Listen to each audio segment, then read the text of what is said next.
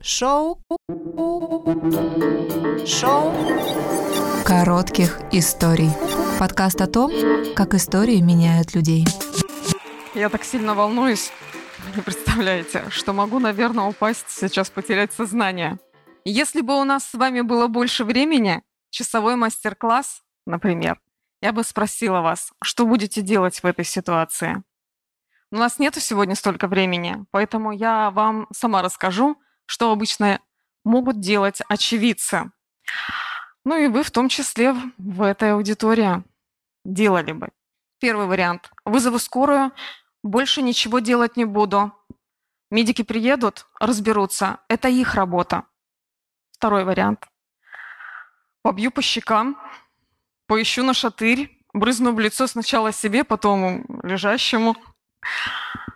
Третий вариант. Нас в зале примерно 100.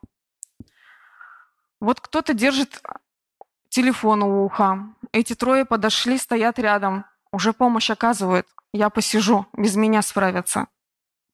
Четвертый вариант. Открою рот, буду держать язык руками. Приколю булавкой к щеке. Пятый вариант. Уйду, пройду мимо. Я пришла сюда вдохновляться, ну или пришел, слушать умных интересных людей, а не вот это вот все. Шестой вариант. Оценю обстановку. Э, оценю обстановку вокруг лежащего. Задам вопрос. Вы меня слышите? Проверю тактильную болевую чувствительность. Проверю пульс дыхания. При наличии поверну на бок. При отсутствии начну сердечно-легочную реанимацию. А теперь сделайте глубокий вдох и такой медленный выдох. И представьте, сознание теряете вы. Как действуют окружающие? Что они делают? А теперь я добавлю экстрима. Если я вам скажу, что у человека, лежащего на спине, без сознания, западает язык и перекрывает дыхательные пути, тогда какой вариант вы хотите, чтобы был? Как вы хотите, чтобы действовали люди вокруг вас? Еще один важный момент. Да, я об этом говорю часто. Внезапная остановка сердца, она может произойти в любом возрасте и на фоне относительного благополучия. То есть с каждым из нас. Я не медик, и я могу спасти жизнь. Я знаю, как действовать, если остановилось у человека сердце. Я знаю, как действовать, если он подавился если у него рана, и из нее пульсирующей струей бьет кровь.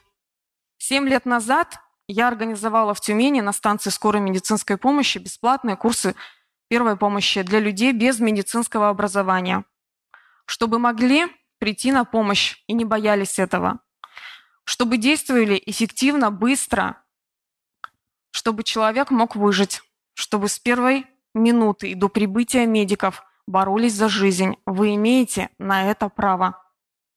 Как я пришла к этому проекту? Три истории. Смерть соседа, ребенка и женщины. Я проснулась ночью во втором часу. Крик по телефону. Он синеет, не, не дышит. Приезжайте скорее. Через минуту перезванивают и опять кричат. Перезванивают на 03 несколько раз. Телефон в доме только в нашей квартире. Все идут к нам. Все соседи в смятении. Они не знают, что делать в этой ситуации. Даже не предполагают, что можно в этой ситуации что-то делать. Да и я о силе первой помощи узнаю только через 15 лет. Тогда я школьница. Я видела мертвого маленького ребенка. Ему несколько месяцев. Он славный такой, пухленький. Ручки в кулачки сжал. Лежит. Он задохнулся в одеялах, когда спал с родителями. Мама сидит, не моргает, она окаменела на кровати. Рядом отец упал, бьется головой о пол, плачет, кричит. Я тогда такую сильную боль испытала, столько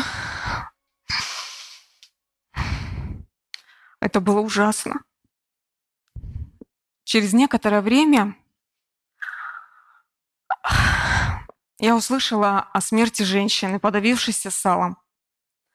С ней рядом был муж. Он не знал, как действовать. Он не знал, что можно провести прием Геймлиха и тем самым ее спасти.